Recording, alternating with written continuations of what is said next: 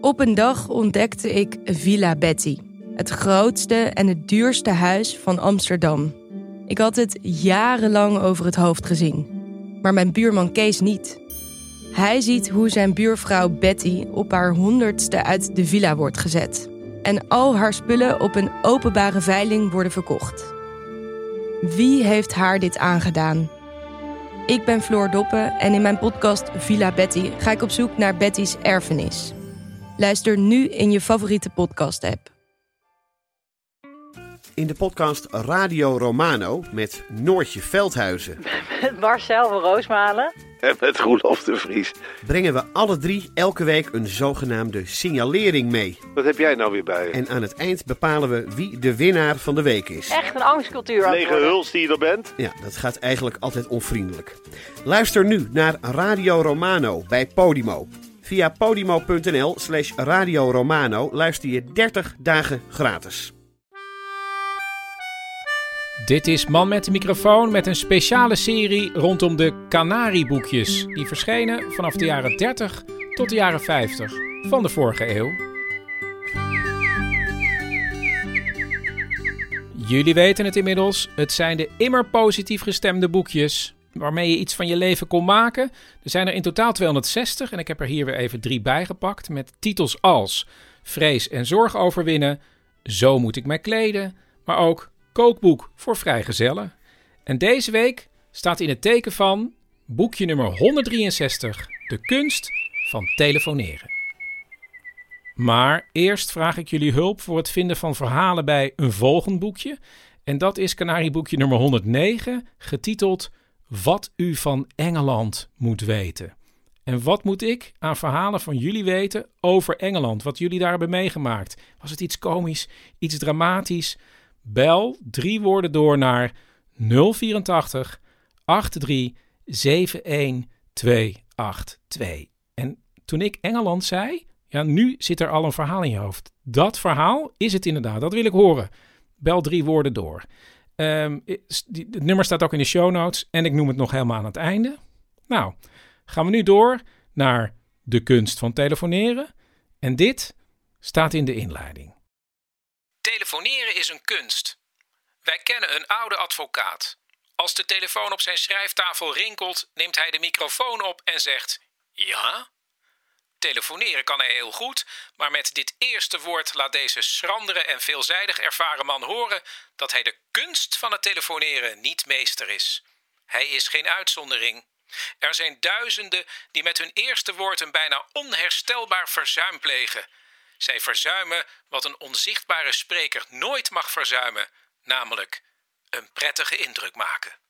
Ik denk dat dit boekje vooral bedoeld is voor kleine bedrijfjes, omdat het de hele tijd gaat over de indruk die je op een klant kan maken aan de telefoon. En dan is de stem heel belangrijk. De klant die telefoneert hoort alleen de stem van de man of het meisje aan de andere kant van de draad. Voor hem is die stem op dat ogenblik de gehele zaak. Die enkelvoudige indruk moet gunstig zijn, dat is van het grootste belang. Daarom is het te begrijpen dat de directeur van een zaak een zeer goed opgevoede jonge dame tegen een tamelijk hoog salaris aannam en tot haar zei: U zult waarschijnlijk wel opmerken dat het werk dat u te doen krijgt niet in overeenstemming is met de opleiding die u hebt gehad.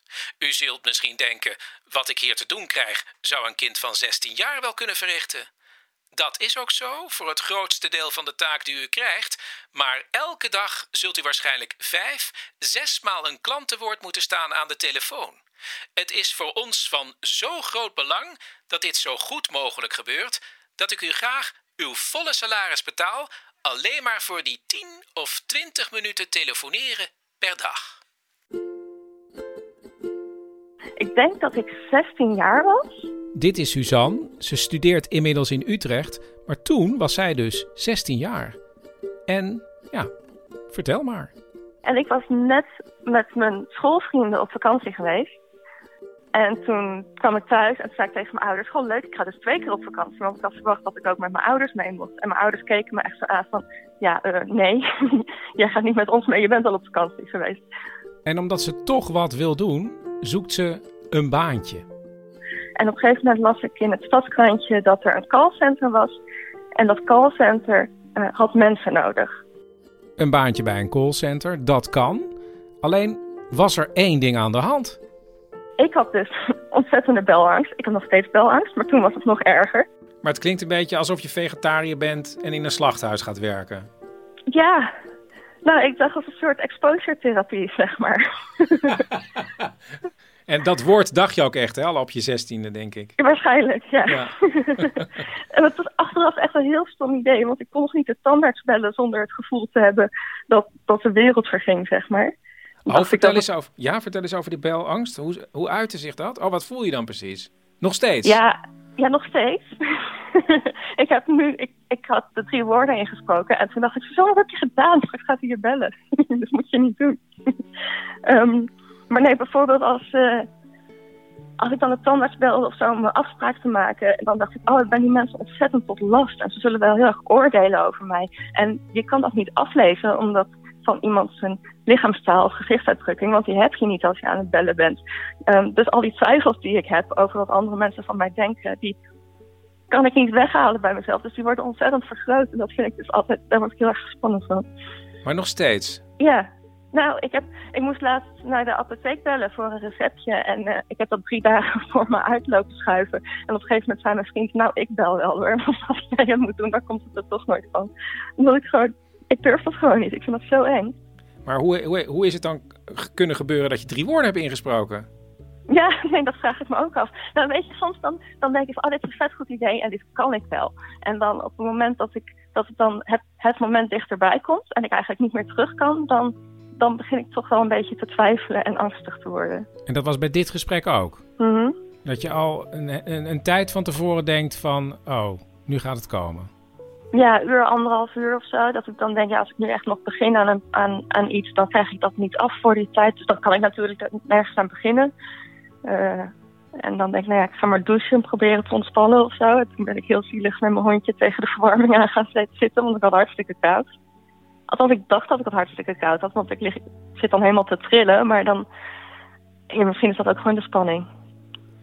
Terug naar het verhaal van toen Suzanne 16 was. Want ze ging dus werken bij een callcenter en bellen namens de pensioenplanner. En dan werkte ze een heel script af maar als mensen te jong waren, dan moesten ze zo snel mogelijk gesprek beëindigen. Maar ook als mensen te oud waren, want dan had een pensioen helemaal geen zin natuurlijk. Het hadden we de eerste dag en het was, in een hele, het was een hele grote zaal, zeg maar, met allemaal kleine bureautjes. En iedereen had zijn eigen scherm voor zich, een eigen uh, koptelefoon met zo'n microfoontje ervoor. En je had dan van die schermen tussen, ja, tussen andere mensen in, zodat je elkaar nou dan net niet kon horen. Je kon elkaar wel horen, maar dat je niet elkaars gesprekken opvangt, zeg maar. En ik was echt doodzenuwachtig, maar ik dacht, Suzanne, je hebt het bedacht, je kan dit, dit gaat goed. Um, dus dan begin je nummers te bellen. Uh, en dat gaat op postcode, dus je hebt dan een wijk waarin je dan alle nummers afgaat. En dan een hele hoop mensen die nemen vaak niet op. Maar toen de eerste persoon opnam, toen heb ik gelijk opgehangen. Want ik vond het zo eng. En toen dacht ik, oké, dit kan niet. Ik moet door, ik moet doorbellen. Dus ik had nog meer, nog meer gebeld. En op een gegeven moment uh, nam er weer iemand op. En de angst bevloog me weer helemaal. Dus ik heb gelijk weer opgehangen. En de derde, die uh, nam ook weer op. En toen dacht ik, nee, nu kan, ik het, nu moet het. Um, en toen, ik weet niet, ik vond het zo eng. Echt een trillende stemmen van die zweethandjes, zeg maar. Uh, en toen begon ik het script langs te lopen. En die vrouw die ik aan de lijn had, die zei zo... Uh, oh Henk, kom hier, dit is het pensioenfonds, wat moet jij doen? Dus toen kreeg ik die man aan de telefoon, maar die had heel snel door dat ik gewoon van een callcenter was. Dus die riep, wat van net op, ik moest niks van je. En toen hing die op. Wat totaal niet bevorderend is voor je belangst, als mensen dat soort dingen tegen je gaan roepen. Ook altijd als ik aan het bellen ben, ben ik heel erg bezig met wat mensen denken die uh, mijn gesprek horen, maar niet aan de telefoon hangen. Dus daar bij dat callcenter, ik had dan een buurman links van een buurman rechts van me. En eigenlijk durfde ik dan niet te bellen als die mensen niet aan het bellen waren. Want dan zouden ze mee kunnen luisteren met mijn gesprek.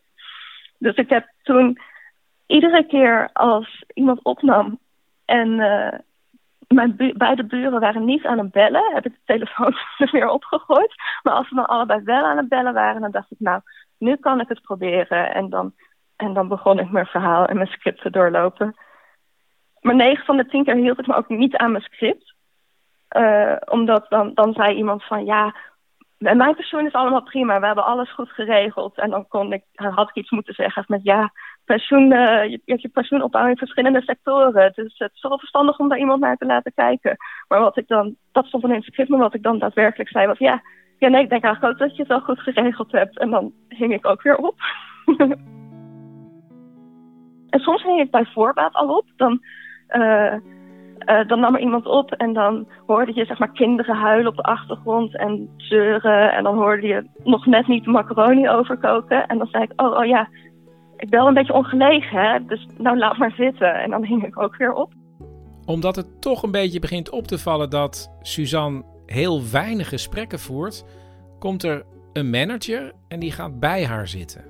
Um, dus die heeft naast me gezeten, die heeft zijn koptelefoon ingeplucht en die kon dan precies meeluisteren met wat ik wel of niet, uh, wat, wat ik dus zei en, en hoe ik reageerde op mensen. En dan zou hij mij daar weer dingen over leren. En toen dacht ik, oh, ik val hier echt door de mand, want ik had nog geen fatsoenlijk gesprek gevoerd met iemand. Um, en nou, die man heeft vijf minuten naast me gezeten, maar het leek echt een uur. Uh, maar in die, al die vijf minuten was er geen enkel telefoonnummer wat daadwerkelijk opnam.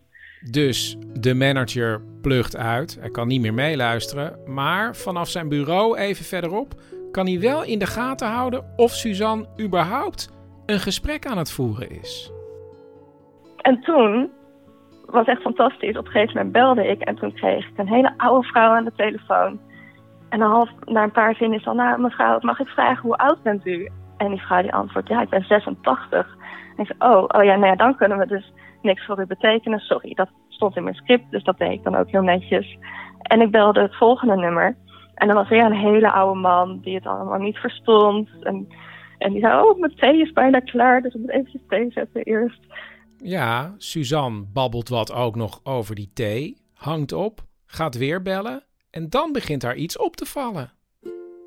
Telefoonnummer na telefoonnummer kreeg ik hele oude mensen aan de telefoon. En op een gegeven moment dacht ik, al die mensen hebben natuurlijk dezelfde postcode. Dit is fantastisch, want dit is een bejaardentehuis, overduidelijk, wat ik aan het bellen ben. En al die mensen, die hoef ik geen dingen aan te smeren. En ik kan gewoon leuke gesprekken hebben met die mensen. Dus iedere keer dan belde ik en dan zei ik, nou, ik ben, uh, bel namens de pensioenplanner en... Uh, en dan, oh, ik hoor dat er kinderen op de achtergrond zijn. Oh, zijn er kleinkinderen toevallig thuis? En dan gingen die mensen hele verhalen houden. en ik kon daar zitten en mijn gesprek houden, waardoor die mensen dus niet meer dachten uh, dat ik niet aan het bellen was. Dus daar was ik heel erg blij mee. En hoe is het met het baantje gegaan verder? Nou ja, de week daarna heb ik ontslag genomen, omdat ik inzag dat het toch niet iets was voor mij. Ja, nou ja, dat was het, Suzanne. Ja, uh, gezellig. Moet je nog wat kwijt? Nee, ik ben toch wel blij dat het voorbij is. Oké, nou dan gaan we snel ophangen, Suzanne. okay. Dat was gezellig. Oké, okay, dankjewel. Okay. Succes ermee. Ja, bedankt. Doeg. Doeg. Doeg. Het is belangrijk dat je je kan concentreren op het telefoongesprek. Maar soms ben je met iets heel anders bezig. Je voert een gesprek, dan gaat de telefoon en dan moet je je dus onmiddellijk kunnen omschakelen. En dat kun je oefenen. U zit bijvoorbeeld in de tram en u leest de opschriften en reclamekaarten die u om u heen ziet. U leest ze werkelijk met aandacht alsof u beslist wilde weten waar een kort traject begint en waar het eindigt. En wie het beste roggebrood verkoopt.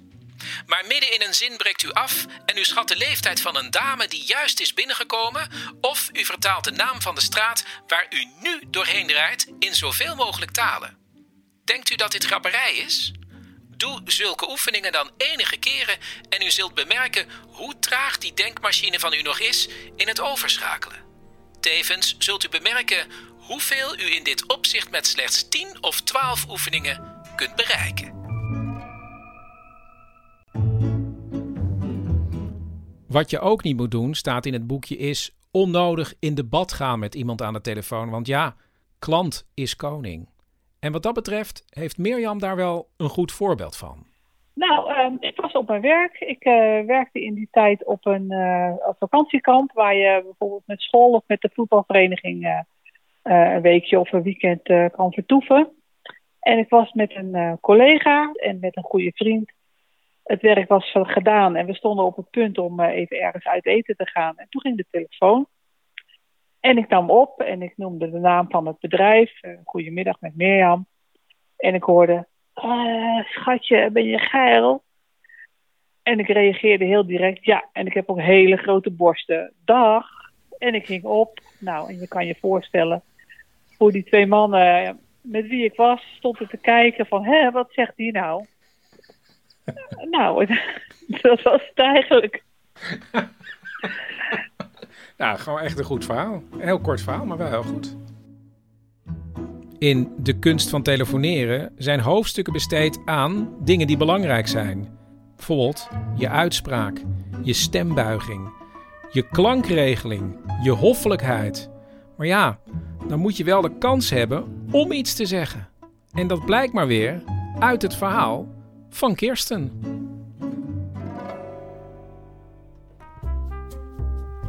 Het is misschien goed om eerst te vertellen wanneer dit zich afspeelde. Het uh, was namelijk in 2007. En uh, voor de jonge luisteraars denk ik dat het handig is om te weten dat nou ja, de mobiele telefoon bestond natuurlijk wel. Maar als je in het uh, buitenland uh, op vakantie ging, dan kon je eigenlijk nog niet zomaar naar huis bellen met je mobiel. Want dat was veel te duur of je had zo'n speciaal toestel nodig. En nou, ik ging met mijn nou, toenmalige vriend op vakantie naar Amerika. En Kirsten reist samen met IJsbrand, zoals haar vriend heet, langs de mooiste plekken in het westen van Amerika. Denk Death Valley, Yosemite Park, dat soort dingen. En uh, eigenlijk, we hadden echt al heel veel prachtige plekken gezien. En uh, mijn vriend die uh, had elke keer zoiets van, ah joh, laat nog even blijven, het is hier zo mooi. En, maar ik ben, dat is misschien ook goed om te weten, een beetje een ongeduldige type. We zijn ook bijvoorbeeld bij de Grand Canyon geweest. En uh, hij heeft daar steeds geprobeerd van, ah, zullen we een stukje die kant op gaan? Want daar is het wat rustiger, zijn wat meer, minder mensen. De romantici onder jullie weten natuurlijk al lang wat er aan de hand was. Hij wilde van alles, maar zij wilde door. En toen was de vakantie al bijna voorbij. Dus we waren naar Monument Valley geweest. Nou, ook prachtig. Uh, en uh, toen kwamen we uh, uit bij het plaatsje, het heet Mexican Head. En ehm, nou, Mexican Head, daar is eigenlijk niets behalve een, een, motel. En eh, nou ja, een rots die eruit ziet als een Mexicaanse hoed. Dat is zeg maar de bezienswaardigheid die je daar hebt. En nou, wij gingen daar en dan moest je over een, een, weggetje helemaal omhoog slingerend kwamen we uit bij uh, een heel mooi uitzichtspunt waar je ook dan die Mexican Head zag. En uh, op een gegeven moment, ik had weer zoiets van, nou, ja, nou, ik heb het wel weer gezien en we moeten ook terug, want het wordt donker en we moeten weer over hetzelfde smalle wegje met de auto. Dus wij stappen in de auto en uh, nou, we rijden echt een paar meter en toen zei mijn vriend van, ja, nee, we moeten toch even terug. En ineens voelde ik van, ah, het was iets in zijn stem wat hij zei. En dat ik ook dacht, ik moet nu niet gaan zeggen, maar wat is er dan? Wat zijn we dan vergeten? We zijn toch niks vergeten? Want dat zei hij ook nog, ja. Van we zijn iets vergeten, we moeten even terugrijden. Ik wist dat ik mijn mond moest houden en dat deed ik ook. Ik heb netjes mijn mond gehouden tot hij dus uh, ja, uit de auto stapte. Echt me zo aankeek, met twee handen zo pakte en me echt zo in de ogen keek. En zei van, hé hey Kirsten, wil je met me trouwen? Dus, uh, nou, dus hij had mij uh, ten huwelijk gevraagd en ik heb ja gezegd. Niet onbelangrijk. en ja, ik ben ook het type die natuurlijk heel graag met heel veel mensen wilde delen. Maar we stonden daar met z'n tweeën, er was verder niemand. En er was ook geen telefoon. Dus ze rijden heel snel terug naar het motel om met de telefoonkaart naar Kirstens ouders te bellen ja, dan bel je via een speciaal nummer, bel je dan naar Nederland, toch? Dat lukte, dus ze namen op. En uh, daar bleek een verjaardag uh, aan de gang. Ik geloof dat mijn moederjarig was. En dus die, het hele huis daar zat vol visite.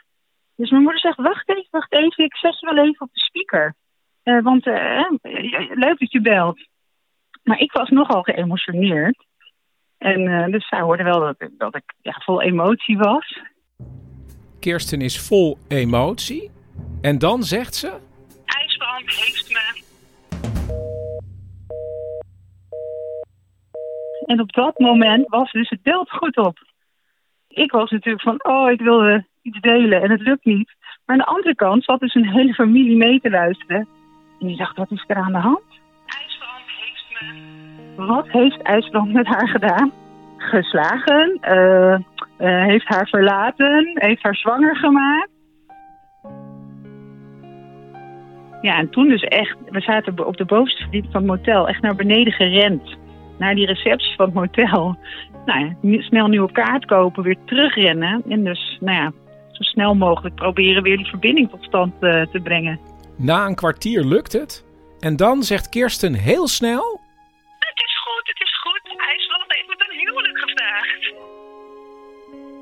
Dus iedereen juichen en uh, ja, dat was natuurlijk superleuk. En uh, voor ons is ook heel fijn dat we het toch konden delen. Maar uh, de stress van dat het bel te goed op was, dat, ja, dat zal ik niet gauw vergeten. Kirsten en IJsbrand zijn in 2008 getrouwd. En ik vraag me af of ze al heeft uitgerekend of dat inmiddels 12,5 jaar geleden is. Even kijken, nee, dat, nee, nee, ik heb het niet uitgerekend. Ik, ik ben heel erg, ik moet zelf altijd in mijn ring kijken of het nou 19 september is het volgens mij. Even kijken hoor. In maart ben je dan 12,5 jaar getrouwd? Ja, ja, inderdaad. Dat is bijna. Ja, dus eigenlijk op dit moment kom je erachter, gelukkig, dat je dat kan gaan vieren. Misschien kan je dat voor hem nog een beetje geheim houden. Ja, dat is wel een goeie. Dan moet ik zorgen dat hij in ieder geval de podcast niet luistert. Mocht dit uitgezonden worden, dan kan ik hem nog verrassen.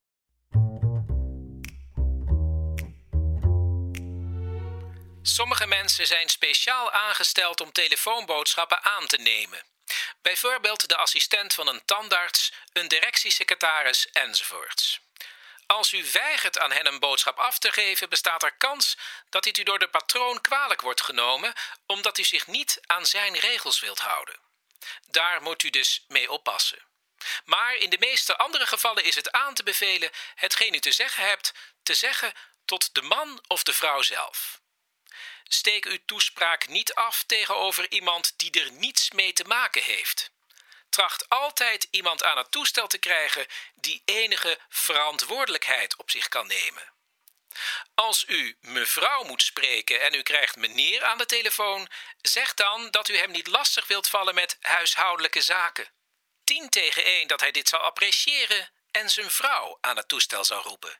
Mijn opa had een bedrijf en daarom had hij als een van de eerste ook een telefoon in zijn omgeving. En daar wist hij volgens mijn moeder handig gebruik van te maken.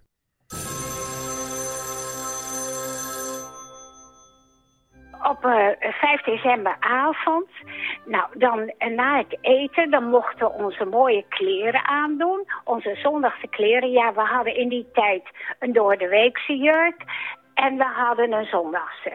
uh, stelletje. Dat was een, een, rokje door mama gemaakt en een blouse. Alle vier hetzelfde. En we kregen ook een hele mooie nieuwe strik in het haar. Opa en oma kwamen ook op 5 december die avond. Nou, en dan uh, we hadden van tevoren voor Sint-Nicolaas ook allerlei dingen gemaakt. Uh, we hadden dus een open haard daar in de kamer. Dus wij dachten, nou, we gaan bij de open haard zitten. Nee, nee, nee, zei papa. Want we moesten in de buurt van de telefoon natuurlijk zitten. Dat wisten wij niet. Wat werd er dan gezegd? Ja, moet je eens luisteren. Sinterklaas komt van hartstikke koud.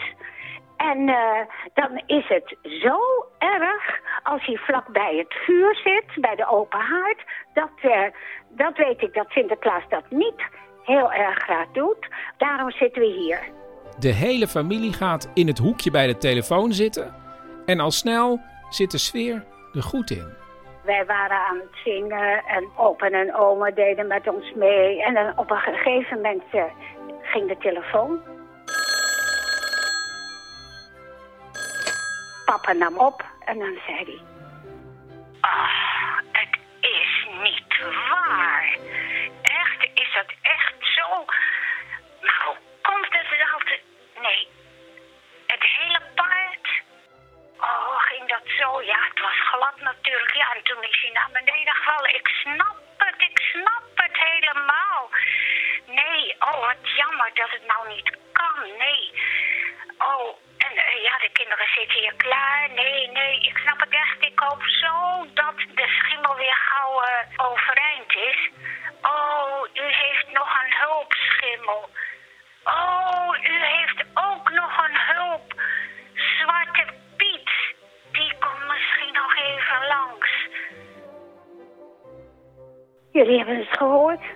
Sinterklaas kan niet komen. Eh, de schimmel is van het dak gevallen. Volgend jaar, zegt Sinterklaas, dan komt hij echt, want dan komen we bovenaan het lijstje te staan, maar nu niet.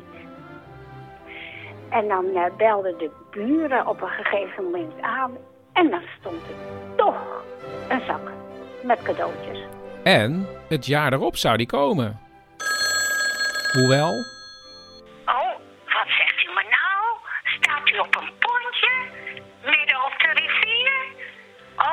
met het touw zelf het pontje naar de overkant trekken?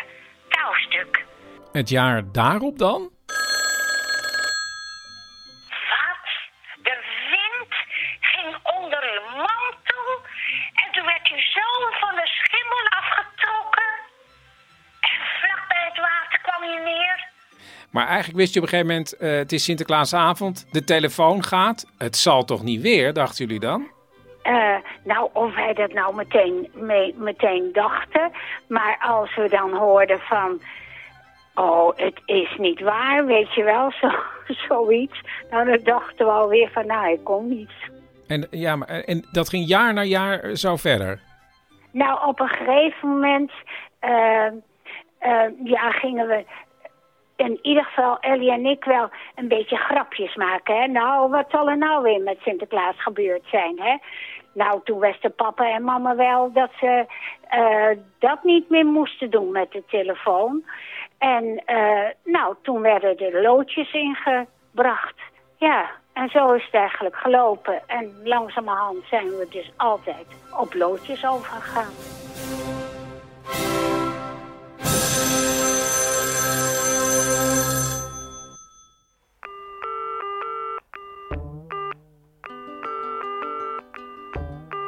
Dit was aflevering 51 van Man met de microfoon. Man met de microfoon wordt mede mogelijk gemaakt door Theater De Kleine Comedie in Amsterdam. Kijk of er iets gebeurt op dekleinecomedie.nl. Ehm, heb je een verhaal bij? Boekje nummer 109, wat u van Engeland moet weten. Bel dan drie woorden door naar 084 83 71 282. Reacties kunnen naar manmetdemicrofoon.gmail.com. En laat natuurlijk heel veel sterretjes en commentaar achter in de iTunes Store. En dan zeg ik ja, tot volgende week.